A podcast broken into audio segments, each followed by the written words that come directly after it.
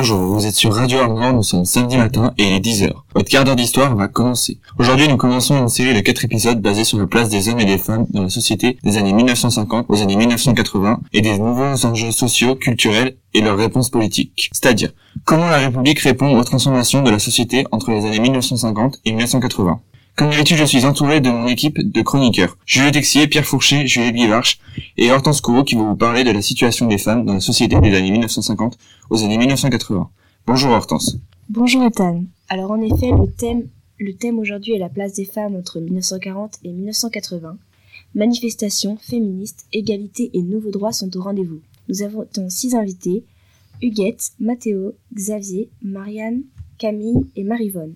Bonjour Mathéo, bonjour Huguette. Mathéo, vous commencez. Présentez-nous votre invité.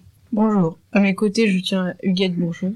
Bonjour. Elle a 79 ans et en 1965, elle avait 25 ans.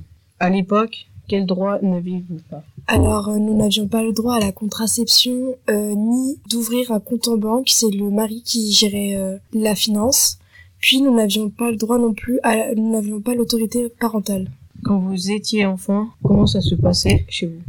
C'était mon père qui euh, gérait euh, toutes les décisions euh, sur euh, nous, moi et mes frères. Quand j'ai voulu faire mes études, mon père euh, n'a pas voulu, donc je n'en ai pas fait. Aviez-vous un travail? Euh, non, non plus, mon mari ne voulait pas. Par contre, j'avais des amis qui étaient dactylos et j'aurais aimé euh, travailler avec eux. Huguette, je vous remercie pour avoir accepté nos questions. Au revoir. Bonjour Xavier, bonjour Marianne. Bonjour. Bonjour Hortense. Xavier, je vous laisse la parole. Vous êtes une féministe des années 70, vous avez actuellement 78 ans. À quel âge avez-vous commencé à vous impliquer dans le mouvement féministe? J'ai toujours trouvé injuste l'inégalité entre les hommes et les femmes, mais je me suis réellement impliquée dans le féminisme suite au décès de ma sœur en janvier 68, causé par un avortement clandestin dans de très mauvaises conditions. En effet, l'avortement était illégal donc pouvait conduire en prison et à la perte de son emploi. Vous êtes donc révolté, mais de quelle façon? J'ai cofondé le MLF qui signifie, qui signifie Mouvement de libération des femmes et qui lutte pour le droit des femmes. J'ai également participé à de nombreuses manifestations. Vous êtes donc grandement impliqué dans la cause du droit des femmes. Que pensez-vous de l'évolution de ce droit aujourd'hui? Pensez-vous qu'il reste des choses à régler? Évidemment qu'il reste des, cho- des choses à régler. Je vous donne un exemple, l'inégalité salariale. Merci Marianne de votre intervention. Merci à vous. Merci à vous tous. Bonjour Carrie, bonjour Camille, bonjour Marivonne. Bonjour. Bonjour.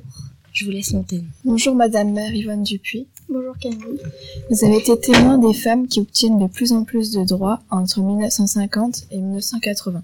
Pouvez-vous nous rappeler votre parcours politique? Oui, et j'en suis très fière. J'étais secrétaire d'État pendant la République de Valéry Giscard d'Estaing, à la condition féminine, en même temps que Simone Veil, qui était elle ministre de la Santé. Donc vous avez travaillé avec Simone Veil? Oui. Euh, Vous avez participé à la mise en place de la loi sur l'IVG, donc le droit à l'avortement, avec Simone Veil. Pouvez-vous nous en parler? Oui.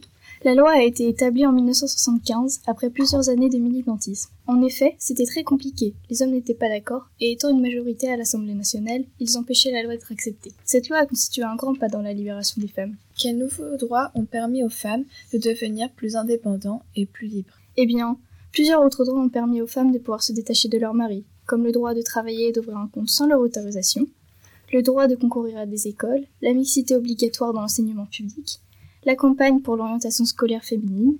Il y avait également le droit sur l'autorité parentale qui permettait à la femme d'avoir autant de droits sur ses enfants que son mari, ou encore le principe de l'égalité des époux sur la gestion du patrimoine, les enfants qui peuvent porter le nom de leur mère en plus de celui de leur père, mais aussi l'instauration du divorce par consentement mutuel, la loi sur l'égalité salariale et professionnelle interdisant le sexisme, et le droit à la contraception.